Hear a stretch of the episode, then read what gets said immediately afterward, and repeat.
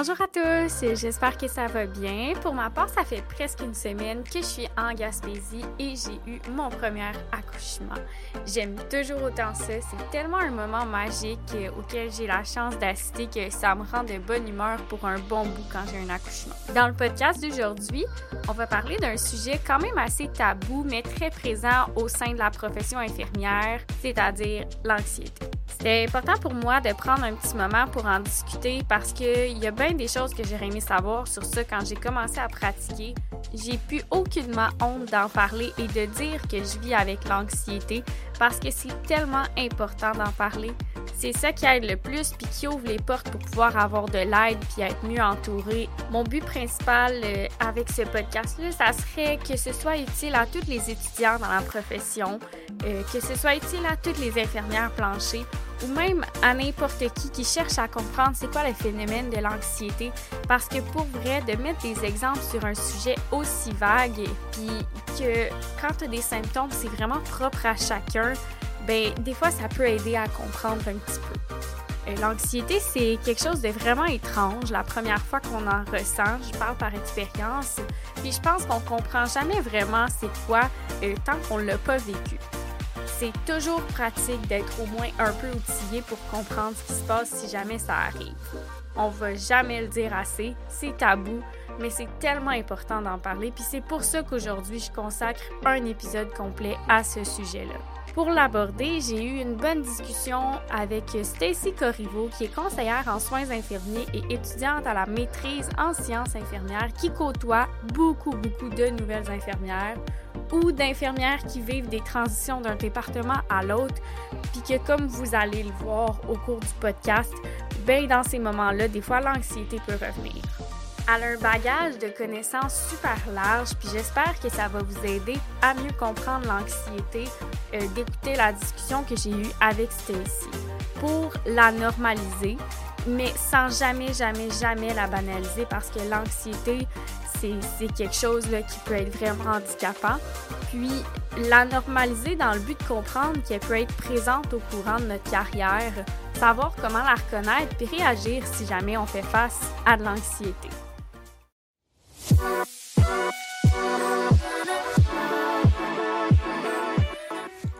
Avant de vous laisser avec l'échange que j'ai eu avec Stacy, je voulais vous parler des nouveautés de chez Garde Malade et d'Apprenti Inf, comme à mon habitude. Cette semaine, Garde Malade ont sorti leur première couleur de l'année 2023, le bleu ardoise. Je vais vous faire une confession, là, je me peux plus de pas vous le dire. Leurs uniformes sont tellement confortables que je m'étais ennuyée de les porter pendant que je travaillais pas euh, dans les derniers mois. J'ai une valise pleine de leurs uniformes, puis honnêtement, je la traîne dans mes assignations parce que je suis toujours heureuse de pouvoir avoir des aussi beaux uniformes pour accueillir les nouveaux-nés dans notre monde. Si jamais vous voulez vous procurer leur nouvelle couleur ou vous procurer n'importe quel uniforme, n'oubliez pas d'utiliser le code CHOC10 pour un 10% de rabais sur votre commande pour encourager le podcast. Du côté d'Apprenti Inf, ils ont trois nouveaux aides-mémoires. L'aide-mémoire de pharmaco volume 5, l'aide-mémoire des pathologies du système cardiovasculaire et celui des pathologies du système digestif. Pour les avoir vus, sont super complets, c'est des beaux résumés, ça peut vraiment beaucoup aider. Si jamais vous voulez vous les procurer ou avoir n'importe quel autre de leur aide-mémoire parce que vous ne les avez pas encore, utilisez le code CHOC15 pour un 15% de rabais sur toute leur boutique. Dans le cas des deux compagnies, j'attendrai pas plus longtemps que la durée du podcast pour passer votre commande parce que les stocks s'envolent tellement rapidement. Ceci dit, je vous vole pas plus de temps et je vous laisse au podcast. Bonne écoute!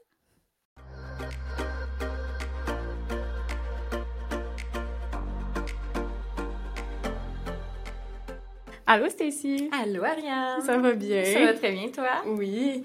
Fait que là, qu'est-ce qui se passe de neuf avec toi dans ton parcours? Hey, mon Dieu, tellement de choses. Et dans le fond, en un an, comme ma carrière a vraiment beaucoup déboulé puis avancé. Et, mais en fond, moi, je termine ma maîtrise actuellement en sciences infirmières, profil euh, intervention. Ouais.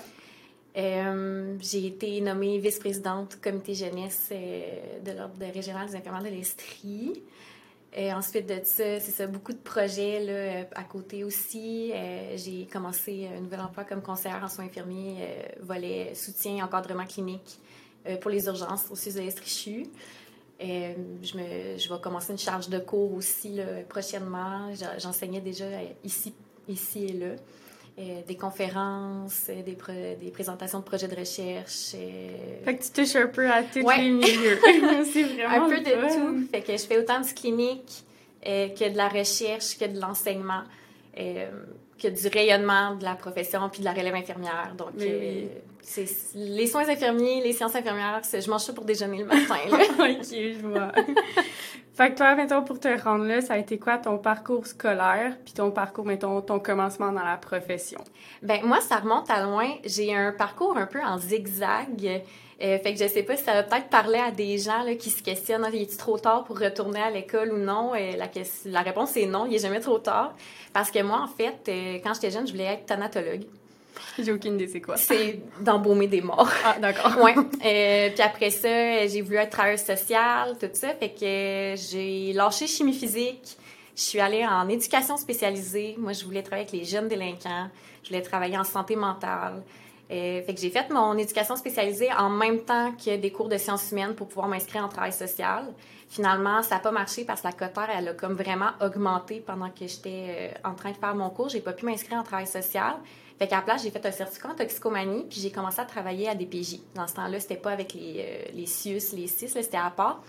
Euh, donc, j'ai commencé à travailler avec la clientèle jeunesse qui avait des troubles de comportement, qui avait des problèmes de dépendance, euh, des, en abus sexuel, abus physique, abus psychologique. Et je suis vraiment tombée en amour avec la clientèle marginalisée. Donc, euh, les gens qui ont qui sont partis avec une prise d'envie puis qui l'ont comme pas eu facile, je suis vraiment tombée en amour avec ça. Euh, puis là, il y a eu des, des, des, remaniements dans le système de santé, la création des CIS, tout ça. Et comme j'étais dernière euh, engagée, j'ai été la première à partir euh, quand ils ont fait des coupures dans le système. Et le lendemain que j'ai perdu cet emploi-là, je me suis inscrite en soins infirmiers au cégep parce que j'étais tellement tombée en amour avec l'intervention, mais il me manquait quelque chose, puis c'était tout ce qui est l'ordre, qu'est-ce qu'elle me permet de faire au niveau de l'évaluation, au niveau de la prise de décision, puis de l'autonomie.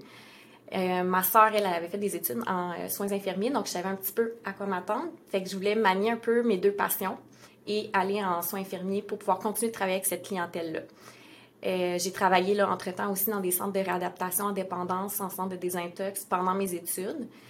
Après mon DEC, moi j'ai fait un DEC au cégep à Tête Fern, je me suis inscrite au bac. Moi je me suis dit jamais je vais faire un bac, c'est fini. Les études, non. c'est fini les études. Euh, finalement, ben, j'ai commencé à travailler au CIUS de l'Estrie euh, en maternité parce que c'est là qu'ils m'ont mis. Puis, OK, c'est correct. Euh, puis, j'ai fait mon bac. J'ai été en profil soins critiques. J'ai commencé à travailler à l'urgence. Et là, ça a été un déclic parce que là, je suis dans la crise. Donc, j'accueille des, gens qui sont en crise suicidaire, qui sont en psychose, euh, qui vivent des situations psychosociales vraiment difficiles, qui se présentent à l'urgence parce qu'il n'y a pas vraiment d'autres places qui peuvent aller. Euh, on est dans l'urgence et moi, c'est ça que j'aimais. C'est ça que je voulais faire. Donc, euh, j'ai travaillé là, à l'urgence pendant 4-5 ans.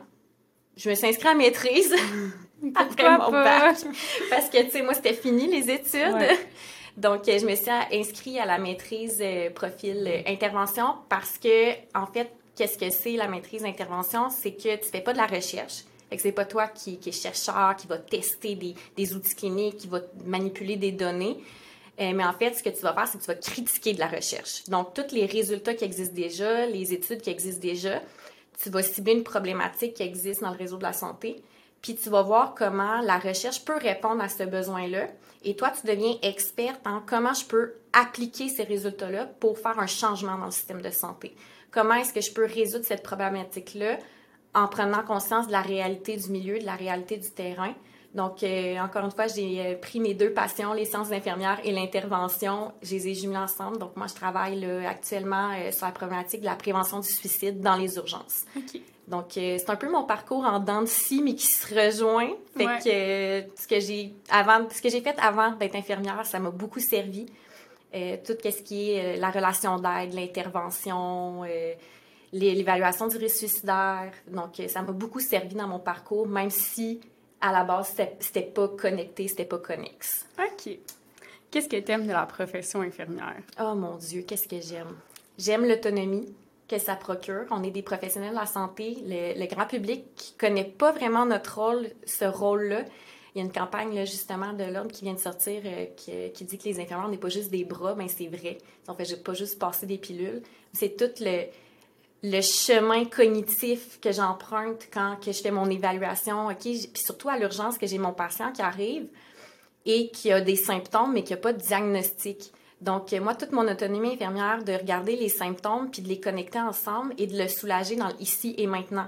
Puis c'est encore plus vrai euh, quand on parle d'intervention en situation de santé mentale parce que le médicament que je vais donner à mon patient, c'est moi-même. Donc, ça va être mes interventions, mes mots, euh, ça va être euh, l'approche que je vais choisir pour venir en aide à cette personne-là. Ça, ça me stimule, ça me passionne, c'est ça que j'aime. C'est le ici et maintenant.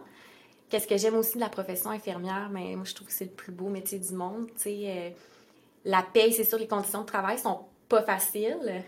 Mais euh, je trouve que ma paye, c'est vraiment le changement que je peux créer dans le monde. tu peux mettre un soleil dans la journée de quelqu'un. Tu peux. Puis c'est vaste aussi, c'est ça que j'aime, c'est que tu peux faire n'importe quoi. Tu peux faire de la recherche, de l'enseignement, tu peux euh, toucher à tout. C'est tellement vaste, toutes les clientèles sont là. Si tu tripes à parler avec des personnes âgées, tu peux aller en gériatrie. Si tu aimes les plaies, aimes le sang, ben là tu peux aller en chirurgie, tu peux aller au bloc, euh, tu peux être infirmière en soins de plaies. Fait que c'est tellement grand, c'est tellement vaste que je trouve que tout le monde peut y trouver son compte. Donc, c'est ça que j'aime. c'est bon. Euh, au début, quand on a commencé, tu as dit que tu étais rendue dans le comité jeunesse. Qu'est-ce que ça consiste pour ceux qui ne seraient pas le comité jeunesse de l'Ordre des infirmières du Québec? Euh, ben, en fait, euh, en quoi ça consiste, c'est que, tu sais, il y a comme l'Ordre des infirmières à Montréal, le Big Ordre. eux, ils ont un comité jeunesse. Fait que dans le fond, c'est toutes les infirmières qui ont moins de 5 ans de pratique, qui ont, qui ont moins de 35 ans. OK. Euh, donc, n'importe qui, comme par exemple, toi, tu fais partie, tu fais partie de la relève infirmière, donc tu, peux être membre, dans le fond, de la relève infirmière sur les, les événements, tu peux participer aux événements, aux concours, tout ça. Euh, c'est quoi le rôle du comité jeunesse de l'ordre? Ben, c'est de faire rayonner la relève infirmière, puis de faciliter l'intégration des nouvelles infirmières dans le système de la santé, puis dans le réseau. Comment qu'on fait ça? On donne des bourses, on fait des activités de réseautage, euh, on rencontre les membres de la relève pour voir leur, c'est quoi leurs préoccupations. On ramène ça à l'ordre des infirmières. Puis dans le fond, ça c'est le comité comme provincial. Puis chaque région a un comité régional. Donc moi je suis dans le comité régional de l'Estrie, à l'ordre régional des infirmières et infirmières de l'Estrie. Et eux, dans le fond, on a un comité jeunesse, euh, nous autres. La présidente de ce comité-là, elle est dans le comité euh, provincial. OK. Fait que dans le fond, moi, je suis vice-présidente du comité régional. J'ai été secrétaire pendant deux ans. Donc là, c'est, ma troisième année de mandat. Euh, qu'est-ce qu'on a fait concrètement? Une de nos plus belles réussites, c'est qu'on est comme les seuls au Québec qui a comme parti ça, c'est qu'on s'est allié avec le CIUS de l'Estrie, le comité de la relève infirmière. Donc, euh, avec eux, on a fait un partenariat avec les maisons d'enseignement. On rencontre les étudiants euh, une, deux fois par année pour discuter de leurs problématiques, de leurs enjeux, de leurs inquiétudes et on les mobilise pour qu'eux-mêmes trouvent des solutions. Puis une fois qu'on a ces rencontres-là, qu'on a nos solutions, ben moi, ce que je fais, c'est que je les ramène à mon comité, puis ma présidente en discute avec l'ordre régional et l'ordre provincial de comment on peut faire pour soutenir encore plus notre élève. Et aussi, on fait des recommandations aux établissements de santé. Donc, euh, la partie du CRI, qui est le comité de la relève inférieure du CIUS de l'Estrichu, va euh, amener ça à leur euh, conseil administratif, à leur conseil exécutif et faire des recommandations ben voici notre relève infirmière, les besoins qu'ils ont. On vous recommande de mettre telle, telle chose en place pour mieux les accompagner, mieux les soutenir dans leur développement. Et pour, tu sais, ultimement, ce qu'on veut, c'est de la rétention. C'est qu'on veut qu'ils restent dans la profession, puis on veut que ça soit facile puis agréable pour eux. Donc, c'est ça qu'on fait en tant que... Ben, en tout cas, moi, c'est ce que je, fais activement dans le comité jeunesse actuellement. Mais sinon, on fait des 5 à 8, on donne des bourses, on organise des activités de réseautage.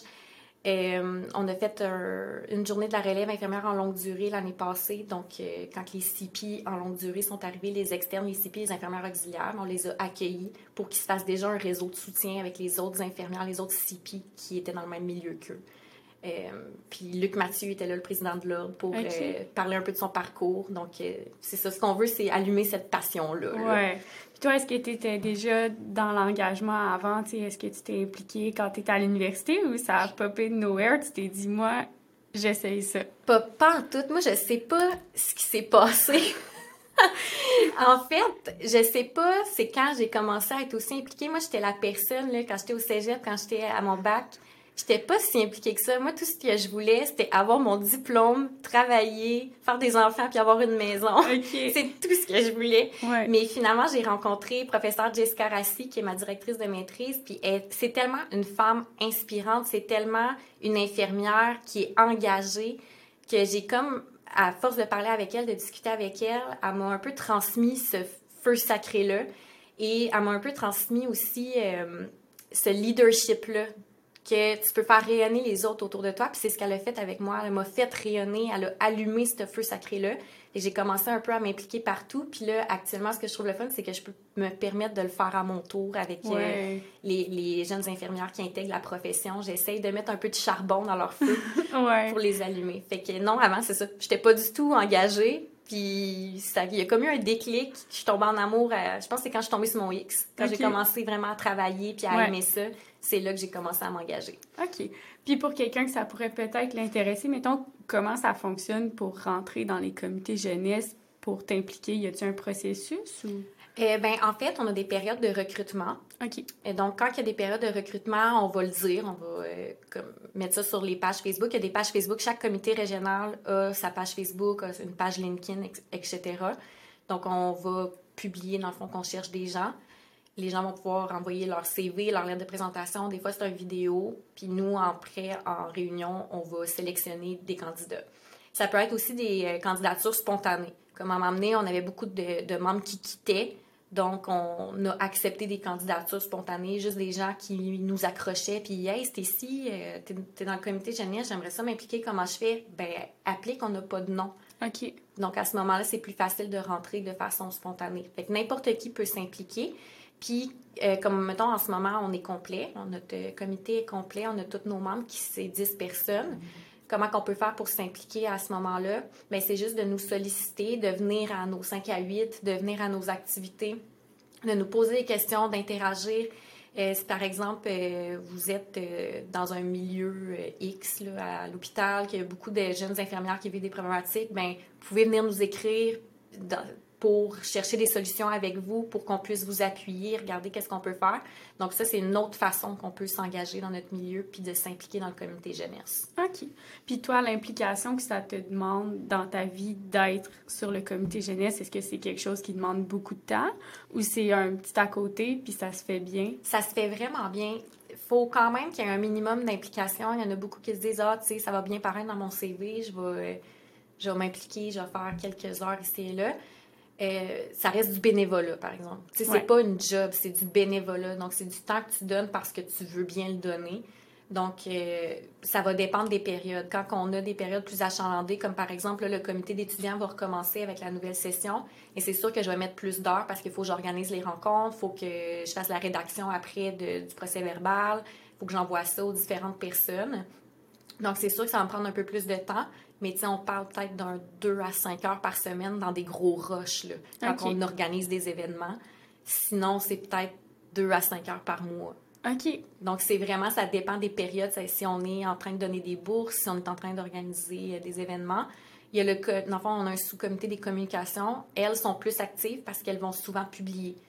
Donc, moi, en tant que de vice-présidente, ce que je fais, c'est que je valide un peu avec elle les publications qu'elle veut faire. Des fois, je leur donne des idées. On est vraiment comme une grosse équipe qui communique. Donc, euh, voilà. C'est pas beaucoup d'implications, en fait. OK. Fait quelqu'un qui aurait juste un petit intérêt, qui voudrait partager sa passion, c'est quelque chose qui pourrait être possible pour ben, euh, cette Absolument, absolument. Parfait. Puis là, on parle du comité jeunesse, on parle des problématiques euh, au niveau des infirmières, je pense qu'il y a une problématique qui est importante de soulever, c'est l'anxiété chez les infirmières. Euh, petite tranche de vie, euh, j'ai été à l'urgence il y a une semaine, puis euh, l'infirmier qui était au triage me dit T'as-tu d'autres problématiques de santé Puis l'infirmier, on, se connaissait, il savait que je faisais, que j'étais infirmière. J'ai dit ben, Je fais de l'anxiété, puis il m'a répondu Comme toutes les infirmiers et les infirmières. J'ai fait Ouais. c'est un, un peu dommage, toi, qui... Est-ce que tu trouves qu'il y a beaucoup d'anxiété dans la profession infirmière? Ben, c'est sûr que je suis peut-être biaisée de par mon rôle puis mon emploi parce que, comme je disais, je suis conseillère en soins infirmiers en soutien encadrement clinique. Qu'est-ce que je fais concrètement? C'est que j'accompagne la relève puis les novices sur le terrain après leur embauche, après leur intégration sur le plancher. Donc, je suis peut-être plus au fait de ça. J'y goûte peut-être un peu plus. Je pense que oui, il y a une problématique d'anxiété, mais je pense, je vais, je vais reformuler ma phrase. Je crois qu'il y a de l'anxiété, mais tu sais, pour que ça devienne un trouble puis une problématique, il faut que ça soit exagéré par rapport au contexte, comme toute problématique de santé mentale. Et en fait, ce, ce que la, la, recherche, que la littérature démontre, c'est que c'est normal. OK. C'est un processus, l'intégration à la profession infirmière. Donc, il y a différents modèles, dont Benner, en fait, qui est euh, une chercheure qui a développé un modèle d'intégration puis de développement. Dans le fond, c'est comme des étapes et l'anxiété en fait partie.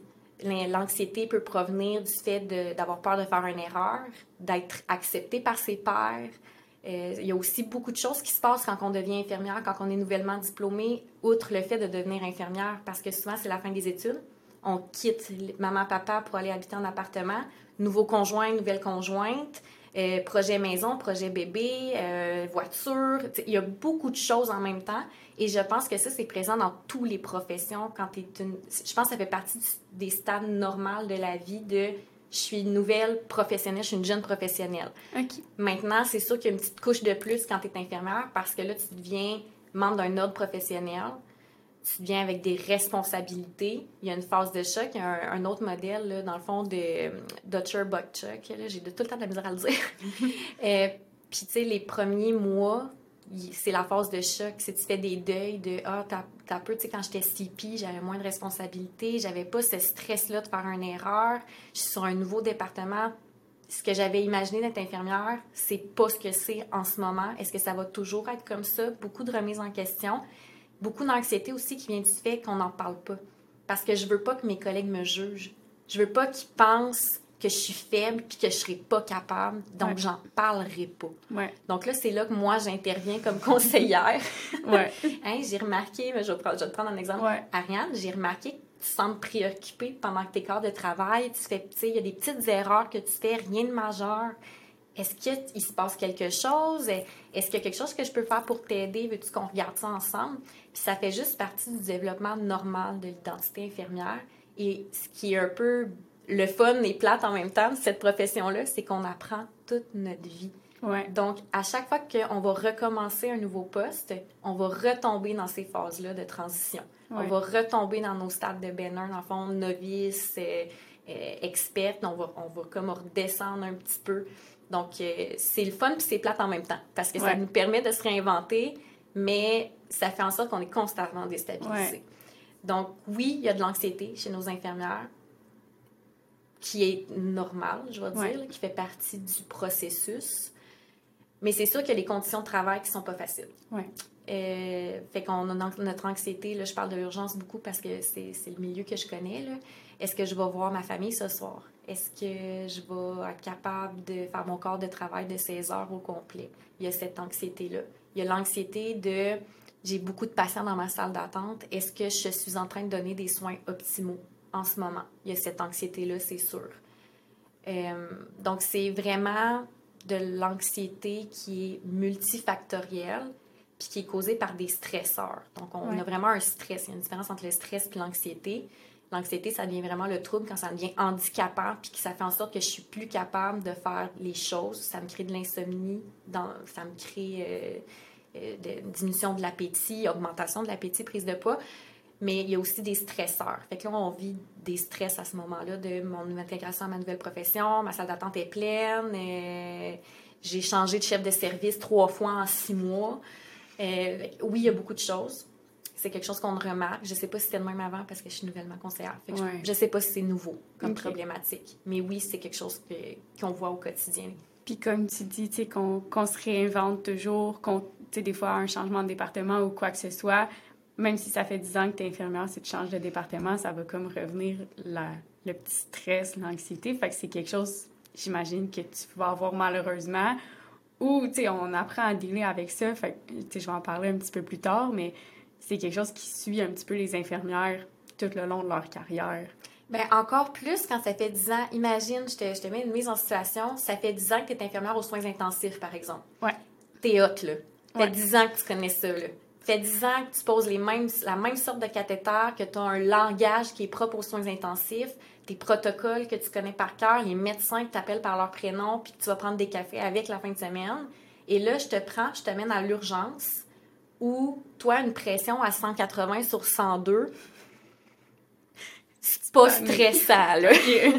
Ton patient, il a comme un litre d'O2, puis d'habitude, il n'y en a pas. Là, ça devient vraiment stressant. Mais tandis que tu aux soins intensifs, un litre d'O2, là, pas stressant. Ah oui. Fait que tous les codes sont différents. Ouais. Tu connais pas ton environnement. Le langage peut être différent.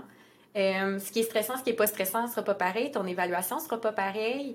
Euh, les gens, tu les connais pas, tu sais pas à qui te confier, c'est qui tes alliés, c'est qui les personnes d'expérience à qui tu peux poser des questions. Euh, la chef de service, tu la connais pas. Tout est différent.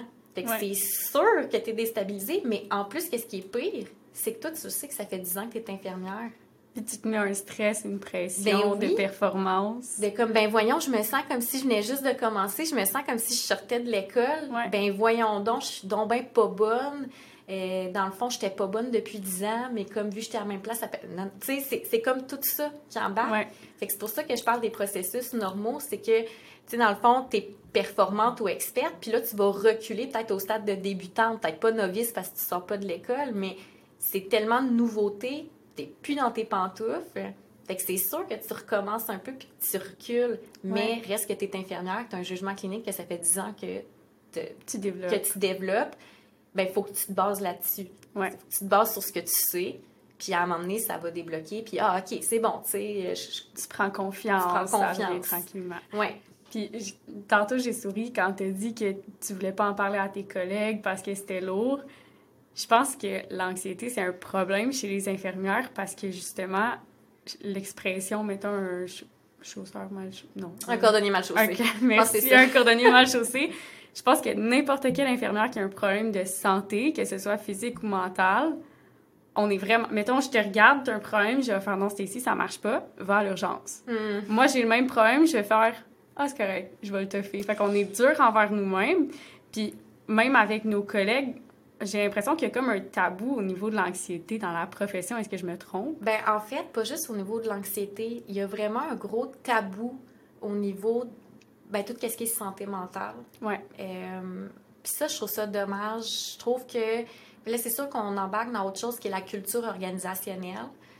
Euh, mais tu sais, tout ce qui est les arrêts de travail, les burn-out, tout ça, c'est très tabou parce que, ah, ben tu sais, c'est ça, elle voulait pas travailler. euh, mais non, tu sais, les- elle est épuisée. Ouais. C'est une dépression. Fait que oui, il y a ce tabou-là de pas vouloir en parler parce que, premièrement, tu veux pas que les autres pensent que tu es faible. Il y a encore ce tabou-là partout dans la société, pas juste dans la profession infirmière.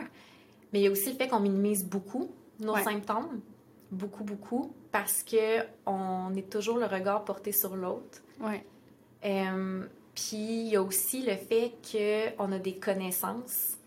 On s'évalue. Ouais. Puis on se compare à nos patients Ouais. on se dit, ben voyons, je suis pas si pire que ça. Euh, puis il y a aussi le fait de se sentir coupable.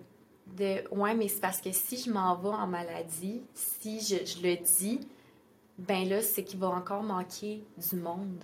Il va avoir encore moins de monde sur le plancher, mon équipe, qu'est-ce que je? C'est vraiment particulier, la profession infirmière, puis à quel point notre équipe de travail, ça nous perturbe. Je me souviens, c'est m'est déjà arrivé d'être vraiment malade, là, de faire comme du 38 cucs de fièvre. J'avais l'influenza, puis je me sentais coupable de coller malade parce que je me disais, ben voyons donc, qu'est-ce qu'ils vont TSO. faire.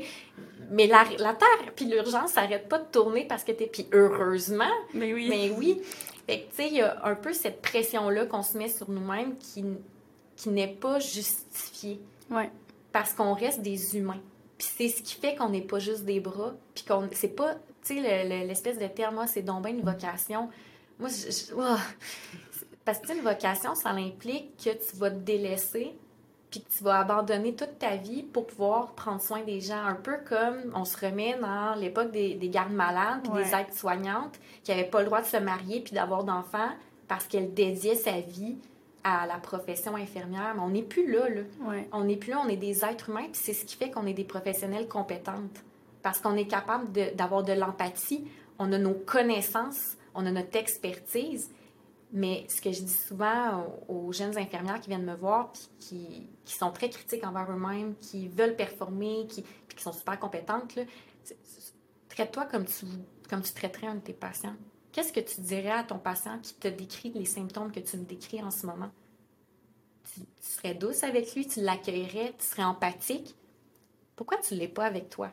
Tu sais, on a de la difficulté à faire ça à se traiter comme notre propre. Comment on, traiterait notre patient. Ouais. On a beaucoup de difficultés avec ça. Je sais pas ça vient d'où. Puis j'ai.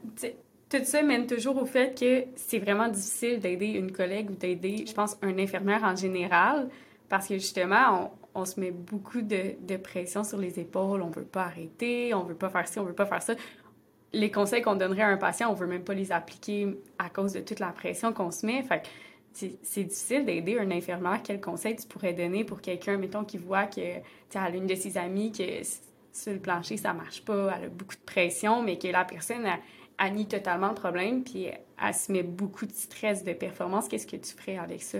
Euh, est-ce que tu veux que je te réponde comme Stacy, la, la, la, collègue ou la conseillère? OK. Ben, mettons un peu des deux. OK. C'est un, un, truc général, puis un truc entre amis, mettons, pour s'aider entre collègues? Ben, en fait, euh, par exemple, si toi, t'arriverais, puis que moi, je suis pas la conseillère de ton département, puis tu me dirais ça, en fait, je te, je te dirais, ben, t'en as-tu parlé avec ton ami, premièrement? Est-ce que tu l'as reflété, ses comportements? Euh, c'est ah tu sais euh, j'ai remarqué que tu parles moins est-ce que ça va? Est-ce que il y a quelque chose qui se passe dans ta vie? Parce que on sait pas ça peut être vraiment autre chose là. Euh, fait que c'est juste de signifier sa disponibilité puis de faire des reflets. Si à ce moment-là, la personne dit non, non, ça va, puis ça va, puis ça va, on n'insiste pas, mais on offre sa disponibilité.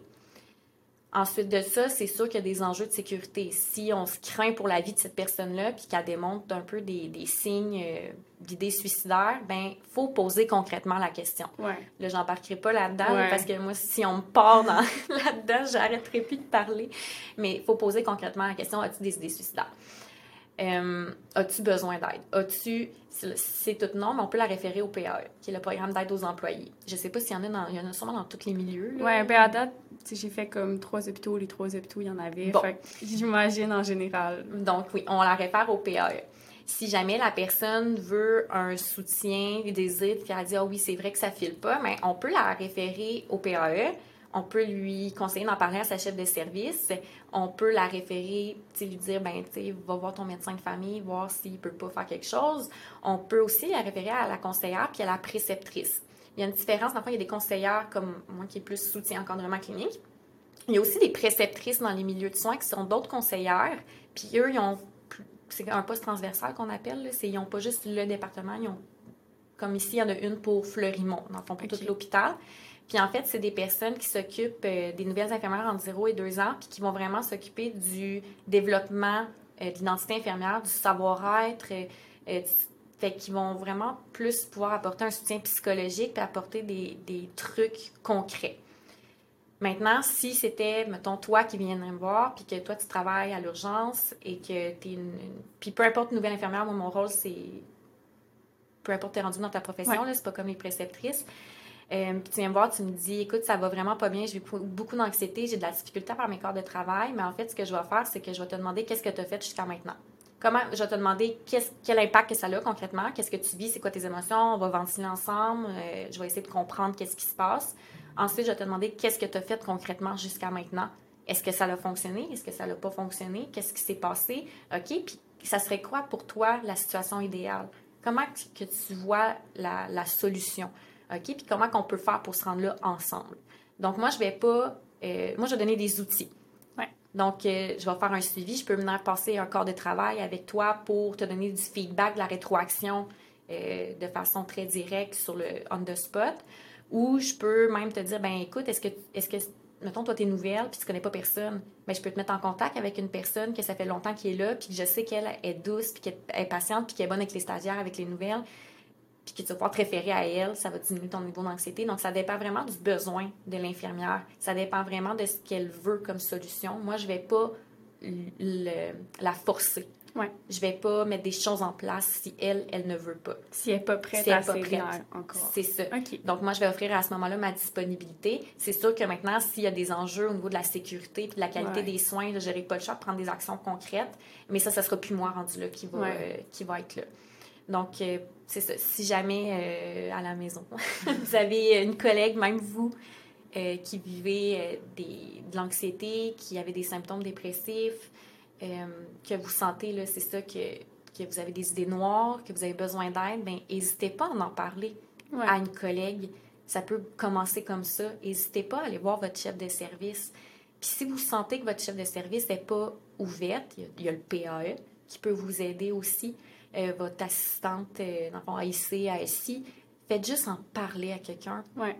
Puis même si c'est pas quelqu'un qui est dans, concrètement avec vous dans ce milieu-là, parlez-en à quelqu'un qui est dans un autre milieu qui va pouvoir vous comprendre, mais parlez-en, c'est vraiment important. Puis attendez pas que ça soit trop présent. Ouais. Parce que c'est en en parlant qu'on brise les tabous. c'est un peu ça, tu disais, il y a un tabou, on n'en parle pas, les infirmières, mais plus qu'on va en parler, moins il va y avoir de tabous. Puis plus, ah, mais, hey, Ariane n'a fait le pas ces temps-ci, Hey, on, comme, y a-tu quelqu'un qui l'a texté aujourd'hui? Ah oui, c'est beau. Elle m'a dit, ah ok, parfait, c'est beau. C'est comme ça qu'on va prendre soin les unes des autres. Puis qu'on va être plus douce envers nous-mêmes. Oui. Ben, tu si, si je peux me permettre, mettons, pour des personnes qui auraient besoin du concret ou quoi que ce soit, moi, j'ai eu une situation un peu semblable à ça. Euh, tu sais, pour m'ouvrir, dans le fond, euh, moi, j'ai commencé euh, à Saint-Agathe-des-Monts. J'avais pas fait de plancher pendant comme un an durant le début de mon bac parce que j'étais dans le monde de la gymnastique, là, parenthèse.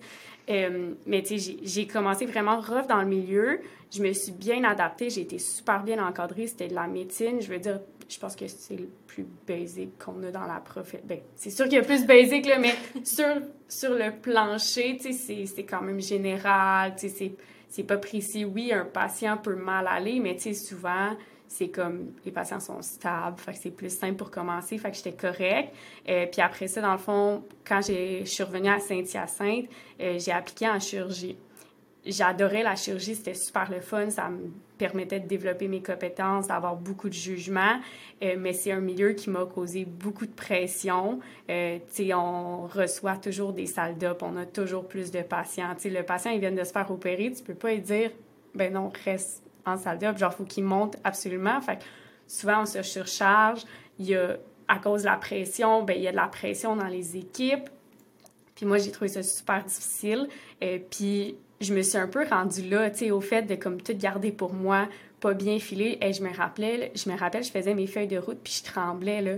Juste, ouais, je, me suis comme vraiment rendue loin, puis je me disais, ah ben c'est, le stress, c'est le stress, c'est le stress, j'en parlerai pas, je vais garder ça pour moi.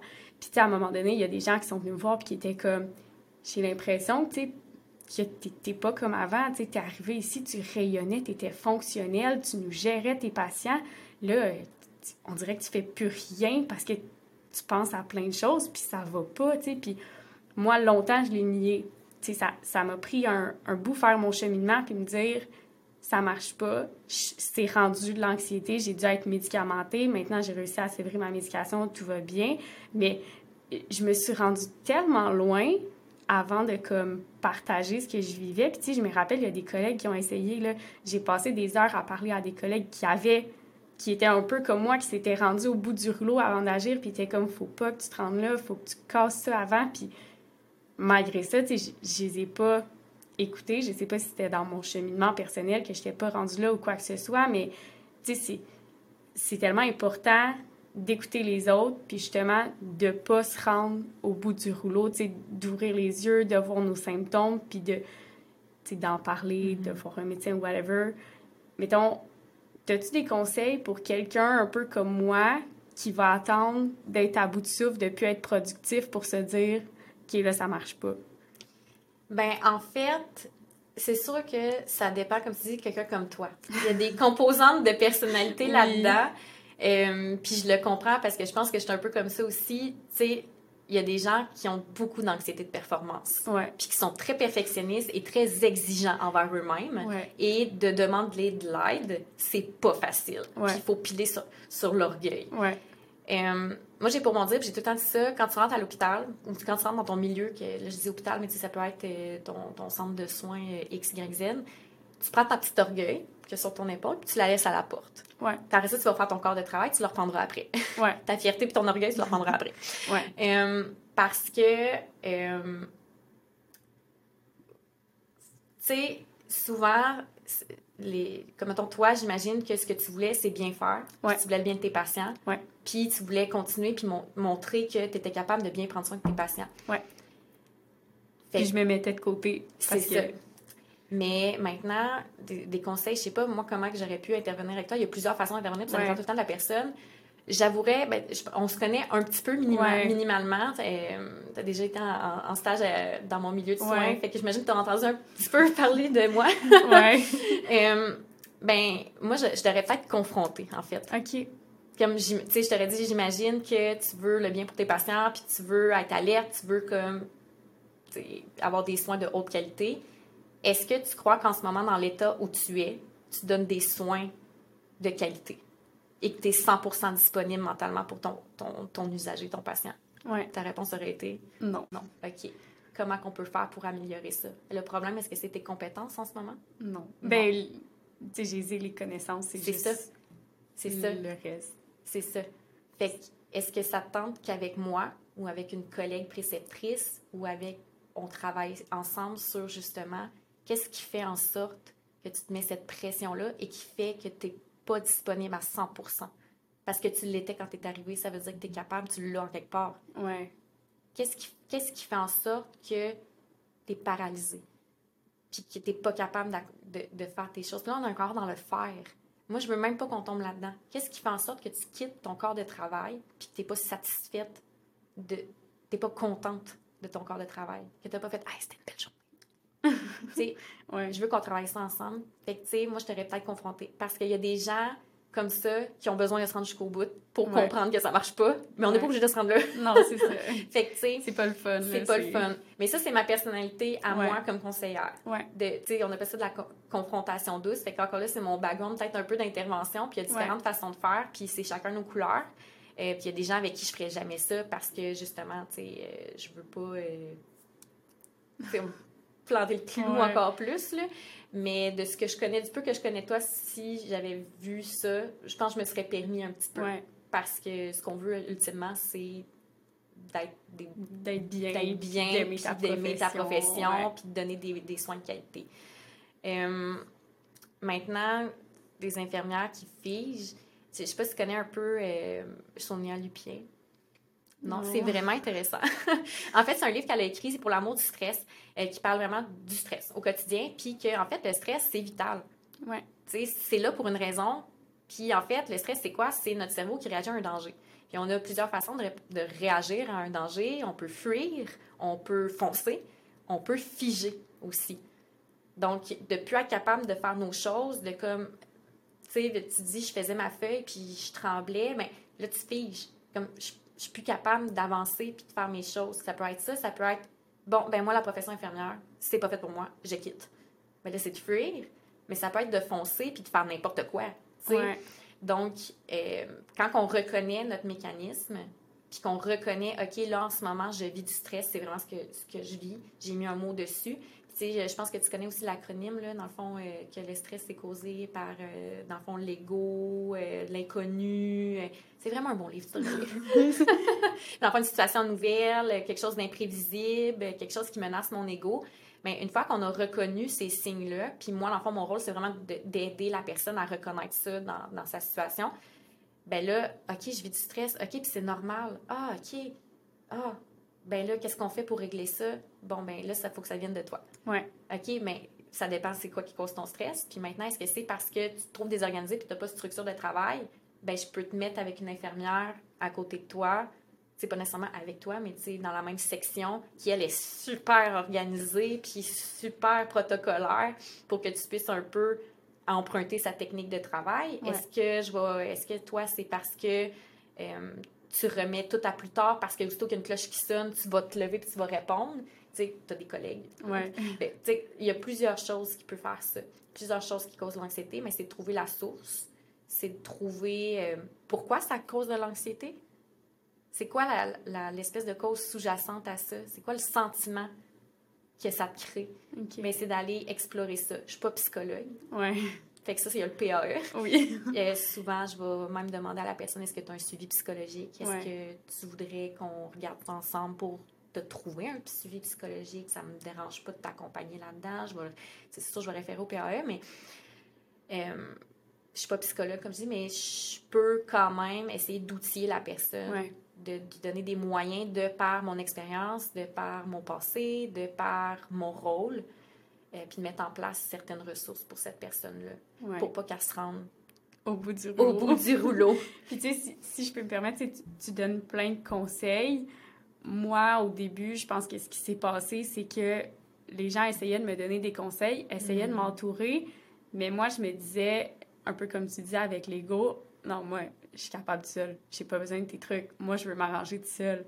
Mais comme, si tu es rendu à vivre des situations qui t'angoissent, puis qui te font faire de l'anxiété, tu prends ton ego, tu la mets de côté, puis tu la prends l'aide. Mm. Ça va faire mal, puis tu vas faire... Si tu es une personne comme moi qui, qui, veut toujours impressionner, qui veut toujours montrer aux autres qu'elle est capable, ben de suivre une infirmière puis de regarder sa façon de travailler, tu vas faire comme...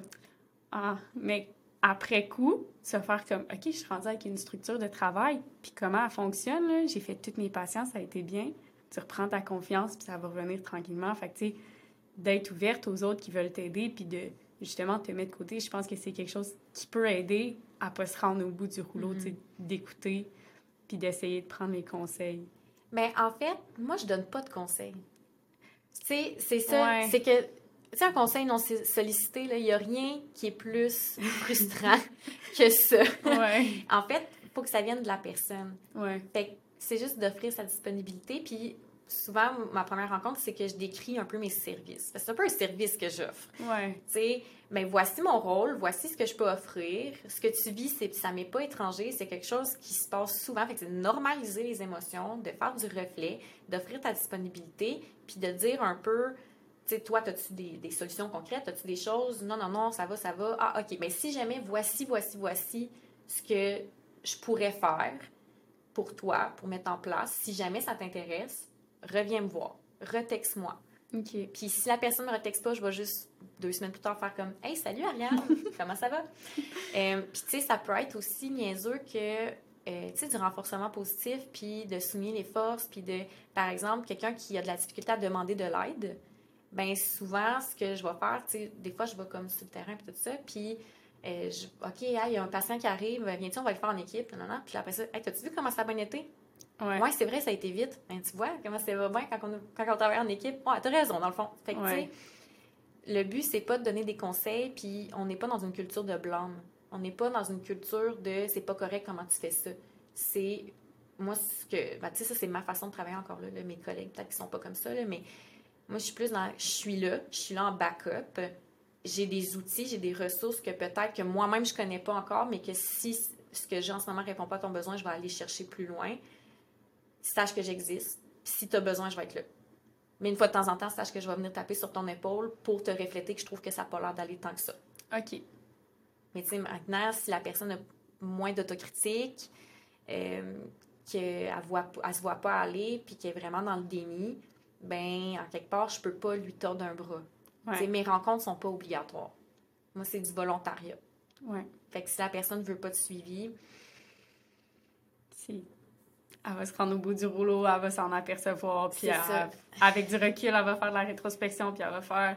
J'aurais donc dû, mais il y en a qui ben, ont besoin de se rendre jusque-là. si c'est ça, c'est correct. J'aurais donc dû, ben la prochaine fois, euh, tu vas savoir. tes erreurs. C'est ça. Puis, tu sais, c'est ça. Il y en a qui ont besoin de se rendre au bout du, rouleau pour comme se rendre compte, OK, là, tu sais, j'aurais dû en parler avant. Euh, mais en même temps, quand tu le sais pas puis tu l'as jamais vécu, sais, une dépression, tant aussi longtemps que tu n'en vis pas une, tu sais pas c'est quoi. Ouais. Tu regardes quelqu'un qui est déprimé, puis tu te dis, ben voyons, tu sais, juste elle sourit, fait du sport, puis il boit un verre d'eau, là. Ouais. Et t'as peu, c'est pas comme ça que ça fonctionne, là. Tu sais, c'est comme dire à un patient diabétique, ben là, produis donc un peu plus d'insuline, s'il te plaît. tu sais, ça fonctionne pas. Dire à Ouais. quelqu'un qui est stressé de se calmer, c'est comme dire à un asthmatique de respirer. C'est- ça marche pas, là. Ouais. Donc, une fois qu'on l'a vécu, euh, on peut mieux comprendre. Puis on n'est pas obligé nécessairement de, de- de le vivre soi-même, là, parce que Ouais. sinon, euh, je veux dire, les, les infirmières qui travaillent en oncologie n'ont pas tous déjà eu un Ouais. cancer. Là. Euh, mais c'est c'est difficile de se reconnaître à soi-même, dans le fond. C'est Ouais. difficile de reconnaître ses propres symptômes tant qu'on ne l'a pas vécu. Mais là, après ça, ça devient plus facile de. Mettons que là, quelques années plus tard, je re-rencontre Ariane qui va maintenant mieux, mais que je trouve qu'elle commence, elle recommence à démontrer les mêmes signes et signaux. Ben là, ça va être plus facile pour moi de dire Hey Ariane, j'ai l'impression que tu me sembles tu me sembles anxieuse, tu me sembles préoccupée. Ça me rappelle là deux ans. Ouais. Est-ce qu'il se passe quelque chose? Trouves-tu que tu as les mêmes symptômes, les mêmes signaux d'alarme? Ah, ouais, c'est vrai. Hum, tu sais où est-ce qu'on s'est rendu là deux ans? Ouais. Je, je m'inquiète pour toi. Tu sais, je voudrais pas qu'on se rende là. Est-ce que tu veux tout de suite des mesures d'aide? Oui, parfait. Fait que, tu sais, c'est ça. OK. Puis, mettons, quelqu'un qui aurait de la difficulté à aller chercher de l'aide, qui voudrait essayer, mettons, d'être alerte à comment il se sent, qu'est-ce que tu peux observer chez une personne qui commence à faire de l'anxiété puis que tu vois un petit peu de désorganisation pour un peu des guidelines? Je sais que l'anxiété, c'est propre à chacun, Mm-hmm. mais tu sais, qu'est-ce que... Mettons, moi, c'était... Je tremblais pas. Si je regardais ma main, je tremblais pas, mais je me sentais trembler de l'intérieur. Puis j'avais l'impression que j'étais comme un peu hyperactive dans mes pensées, que j'étais pas capable de me structurer. Y a-t-il des choses que toi, t'as vues chez des personnes que tu pourrais partager à quelqu'un pour lui dire, si tu vis ça, ben peut-être commence à te poser des questions? Ben, en fait, c'est tellement différent pour chacun, comme tu dis, parce que euh, on a chacun notre réponse au stress. Ouais. Tu sais, comme je disais, il y en a qui figent, il y en a qui fuient, il y en a qui foncent, tu sais. Euh, mais chaque changement de comportement, ça vaut la peine de s'y intéresser. Puis de se poser des Puis de se questions. poser des questions. Fait que si vous voyez que votre collègue, d'habitude, est super expressive, puis qu'elle parle tout le temps, que là, ça fait comme une semaine qu'elle est plus dans son coin, qu'elle s'isole, puis qu'elle elle rigole plus autant, ben juste de lui demander Hey, tu sais, ça va? T'es- t'es- T'es-tu correct? Est-ce a quelque chose que je peux faire pour toi? Euh, puis ça peut être totalement le contraire. Quelqu'un qui habituellement est vraiment son affaire, qui est presque taciturne, qui, qui parle pas puis qui fait ses choses, que tout d'un coup, elle arrive pas, puis que tout est désorganisé, que, ben, hey, tu me sembles un peu plus désorganisé que- qu'à l'habitude. Il y a une façon de le dire. Tout se dit, c'est dans la façon de l'apporter. Et quand c'est fait avec douceur et quand c'est fait avec une volonté de s'intéresser à l'autre, ça peut pas mal aller. Sais, de commencer par « je suis inquiète pour toi je, je, je, je m'intéresse à toi, tu me sembles inquiète, tu me sembles plus euh, désorganisée, plus stressée. J'aimerais ça savoir qu'est-ce qui se passe. Est-ce que je peux t'aider? C'est c'est ça, ça peut juste être bien accueilli. Puis si jamais la personne se referme, ben c'est de dire, Au OK, moins, assez que t'es là. c'est ça. Écoute, tu me dis que ça va, je te crois. Si jamais ça change, sache que je suis là si tu veux en parler, si tu veux le ventiler. Ouais. J'existe. Fait que, tu sais, c'est ça. Il y a différents signaux d'alerte. Maintenant, il y en a d'autres, des signaux d'alerte, euh, qui sont peut-être un peu plus sérieux, donc pour soi-même. là. Donc, euh, quand on commence à avoir des idées de mort, des. des... Tu sais, on a tous des pensées intrusives dans la vie, c'est normal. Je sais pas s'il y en a qui. Pour ceux qui connaissent pas ça, c'est, tu sais, mettons, quand on marche sur le bord du chemin, je me demande ce que ça ferait si je me pitcherais dans le trafic. Bon, on a tous ça et c'est normal. Ça veut dire que vous êtes en bonne santé mentale. Mais si vous commencez à y penser sérieusement, ben là, est à peu. Là, Là, ça, c'est un gros signal d'alarme. Si vous commencez à remarquer que vous êtes plus capable de dormir, que vous êtes plus capable de vous concentrer, euh, prise, perte de poids, euh, que ça, ça peut être aussi. euh, vous feriez tout le temps des siestes, plus fatigué. C'est tous des symptômes d'une dépression. Euh, si vous commencez à remarquer tristement, j'ai déjà vu quelqu'un que, bon, il y a eu un, code blanc, donc un patient agressif, et la personne, pendant ce, code-là, elle s'est dit dans sa tête, j'espère qu'il va me faire mal pour que je puisse partir en maladie. Mais cette personne-là, après ça, elle est sortie de la salle et elle a dit, je quitte. Je, vais aller consulter un médecin maintenant. Donc, elle s'est écoutée. Quand on commence à avoir des pensées comme ça, de, de se faire mal, de, de se blesser intentionnellement, ben là, on, on est dans des signaux d'alarme graves. Puis là, il faut consulter à ce moment-là. On n'est plus dans je vais aller voir la conseillère. La conseillère, elle va te référer à d'autres. elle va te référer à un, un, professionnel de la santé parce que rendu là, je pense que euh, il y a une problématique plus sérieuse, puis qu'il faut en prendre compte, il faut agir. OK. Puis quelqu'un qui sent qu'il a de l'anxiété, qui n'est pas capable, mettons, de se réorganiser dans sa routine de travail. Euh, ben, en fait, c'est parce que j'ai une réponse en arrière de la tête, fait que je sais pas trop comment le formuler. Mais tu sais, des... je vais juste dire ce que je pense, puis on partira là-dessus. Mais tu sais, mettons, moi, mon stress venait euh, de l'équipe de travail, venait de la pression que je me mettais avec les patients. Puis au final, la solution qui a aidé à diminuer mon stress, en plus de la médication, ça a été un changement de département. Mm-hmm. Au début, je ne voyais pas, j'étais comme peu importe je vais où, ça va rien changer, tout, mais j'ai été en maternité, puis juste le fait de voir des patients heureuses, de voir des moments heureux, oui, je vis un stress quand même, oui, j'ai des bébés entre les mains, mais déjà, déjà là, ça vient changer sur le moral. Fait que, tu sais, à part un, changement de département, y a-t-il d'autres choses que tu pourrais voir, qu'une personne pourrait essayer comme solution si elle veut pas faire la rétrospection puis régler son problème, mettons? Bien, en fait, c'est que chaque action concrète va venir quand même d'une personne qui est consciente de ses problèmes. Fait tu sais, pas obligé de changer de département. Ça dépend tout le temps, c'est quoi la cause du stress? Fait pour prendre des actions concrètes, il faut qu'elle ait quand même eu cette réflexion-là, puis le PAE peut servir à avoir cette réflexion-là. Maintenant, moi, ça m'est déjà arrivé aussi d'être dans cette situation-là. Je n'étais pas heureuse euh, sur un département, sur un corps de travail, euh, au point où ce que je remettais en doute mes compétences, puis je remettais même en doute la profession. Je me demandais si j'étais à ma place, puis qu'est-ce que je faisais là. J'ai changé de corps de travail. OK. J'ai juste été de soir et c'était, j'avais l'impression que j'avais changé de pays. Pourtant, c'était les mêmes personnes, c'était le même, c'était pas la même équipe. Mais tu sais, des fois, ça marche juste pas avec des gens. Pas parce qu'ils sont pas gentils, pas parce que toi, t'es pas gentil, c'est juste lourd. Non, mais c'est juste qu'il y a un ben, conflit de personnalité. Il y a un conflit, puis ça fait en sorte que ça t'affecte sans que tu t'en rendes compte nécessairement. C'est ça. Puis tu sais, des fois, ça fit juste pas avec des gens. Puis, tu sais, oui, c'est sûr qu'il y a tout le temps des une, deux, trois personnes avec qui tu t'entendras pas. Mais si tu t'entends pas avec tout le monde, le dénominateur commun de toutes ces belles petites personnes-là, ben c'est bien toi, là. Fait que là, peut-être que c'est toi qui as des choses à travailler, des choses à changer. Donc, euh, c'est pas obligé de changer de département. Des fois, ça peut être de changer de corps de travail, tout simplement, de changer de fin de semaine. Et ça peut être de changer d'horaire sais, peut-être que c'est pas fait pour tout le monde travailler à temps plein. Là. Ouais. Puis je vais le dire, je suis assez consciente, je suis assez honnête pour le dire. Moi, là, avoir un temps plein, oublie-moi, là. Je suis pas capable d'avoir un temps plein parce que je parle de, là en ce moment je suis en temps plein mais mais c'est j'ai pas le même travail c'est ça c'est ça je fais pas le même travail mais moi quand à temps plein dans un hôpital ouais mais en fait euh, quand j'étais j'ai déjà été à temps plein de nuit à l'urgence c'était trop c'était trop parce que c'est tellement un travail qui est demandant au niveau cognitif que moi, pour moi, c'était trop. J'ai reconnu ça. J'ai été capable d'avoir ce regard critique sur moi, de, de dire je vais m'épuiser. C'est trop. Je vais aller voir ma chef de service, puis je vais lui dire. Puis j'y ai dit, j'ai appliqué sur un poste de soir à temps partiel, puis je l'ai eu. Puis j'avais un 8, quinzaine ça faisait mon bonheur, c'était juste assez.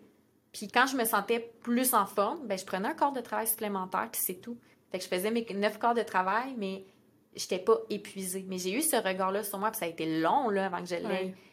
Fait que, tu sais, il y a des gens pour qui c'est juste trop un temps plein. Fait que, tu sais, c'est de regarder un peu, il vient d'où mon stress, il vient d'où mon épuisement, il vient d'où de... Puis c'est comment je peux faire pour régler la situation. Maintenant, est-ce que c'est parce que tu es dans un département que la clientèle t'intéresse pas, t'es pas stimulé. Peut-être. Peut-être que t'es pas, t'es juste pas passionné parce que tu fais. Parce que le jour que tu tombes dans quelque chose qui te passionne, hey, moi, j'étais en vacances, là. Je, je rêvais à l'urgence, là. J'entendais mes moniteurs sonner, là. Puis là, je voulais cardio-verser dans mon sommeil, là. fait que, tu sais, je rentrais dans mes sets de congé parce que je m'ennuyais trop.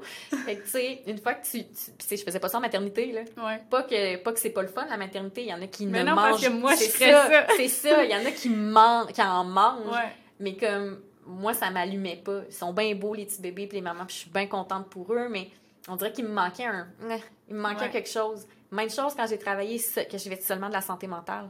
Ouais. Il me manquait un petit quelque chose parce que là, c'était de la santé mentale, c'est des départements, c'est du. Long- Tu sais, on n'est plus dans la stabilisation d'une crise.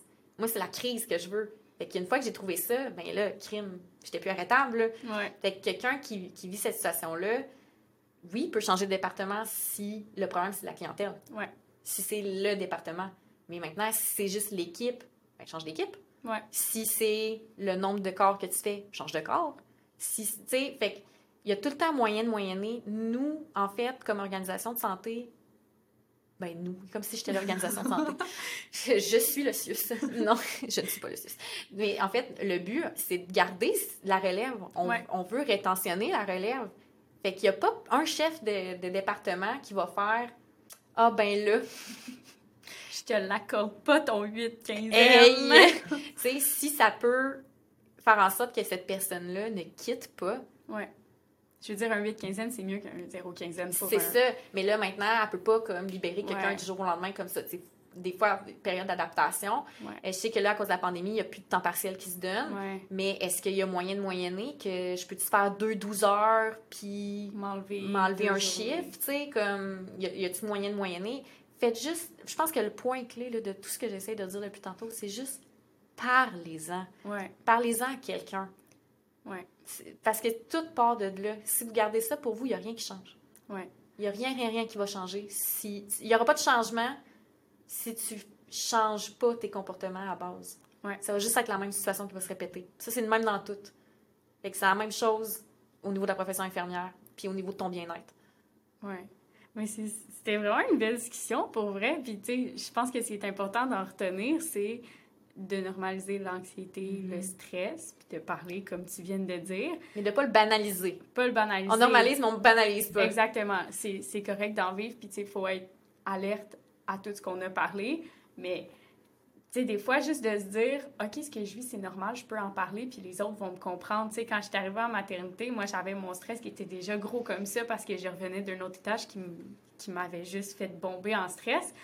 Puis à un moment donné, j'ai décidé d'en parler, puis c'était comme, ah, mais moi aussi, moi, moi j'ai j'ai été médicamentée longtemps pour de l'anxiété, puis je viens de réussir d'arrêter. Ah, moi, mon, mon chum, il est médicamenté, puis il est infirmier, puis d'un coup, t'es comme, OK, je suis normale, Mhm. puis tout le monde a passé par là, fait qu'on va s'allier, puis on, on va sortir de ça tout le monde ensemble. Fait que, tu sais, je pense que c'est ça qui est important d'en Oui. retenir. T'es- T'es-tu d'accord? Je suis vraiment d'accord. Parlez-en. Ayez Ben pas peur, parce que c'est en en parlant qu'on brise les tabous. Oui, exactement. Ben, merci beaucoup, Stacy. On va avoir euh, une deuxième partie pour ceux qui sont intéressés. On va Oui. parler plus euh, du côté urgence, santé mentale, toute ta maîtrise. fait que, ben, pour ceux qui écoutent le podcast en ce moment, ça va être la semaine prochaine. Pour nous, ben, ça va être dans cinq minutes. ben, merci beaucoup. Merci. C'est ce qui concluait l'épisode sur l'anxiété avec Stacy Corriveau. J'espère que ça a pu répondre à certaines de vos questions, vous montrer que vous n'étiez pas seul à ressentir de l'anxiété et en tant qu'infirmière ou même pouvoir vous outiller un petit peu si jamais vous faites face à cette situation-là au cours de votre carrière. Si vous avez aimé l'épisode, n'oubliez pas de laisser une mention j'aime sur l'épisode et le podcast. N'oubliez pas de le suivre sur Instagram, la chaîne YouTube et ou sur votre plateforme d'écoute pour rien manquer. Vos commentaires et vos suggestions sont toujours les bienvenus. Je vous fais pas le coup une deuxième fois. Le prochain épisode de la semaine prochaine avec Stacy est déjà enregistré. Donc, je peux vous assurer avec certitude que ce sera la partie 2 qui va être diffusée la semaine prochaine. Puis avec Stacy, on va aborder cette fois-ci le côté de la santé mentale à l'urgence. À mardi prochain!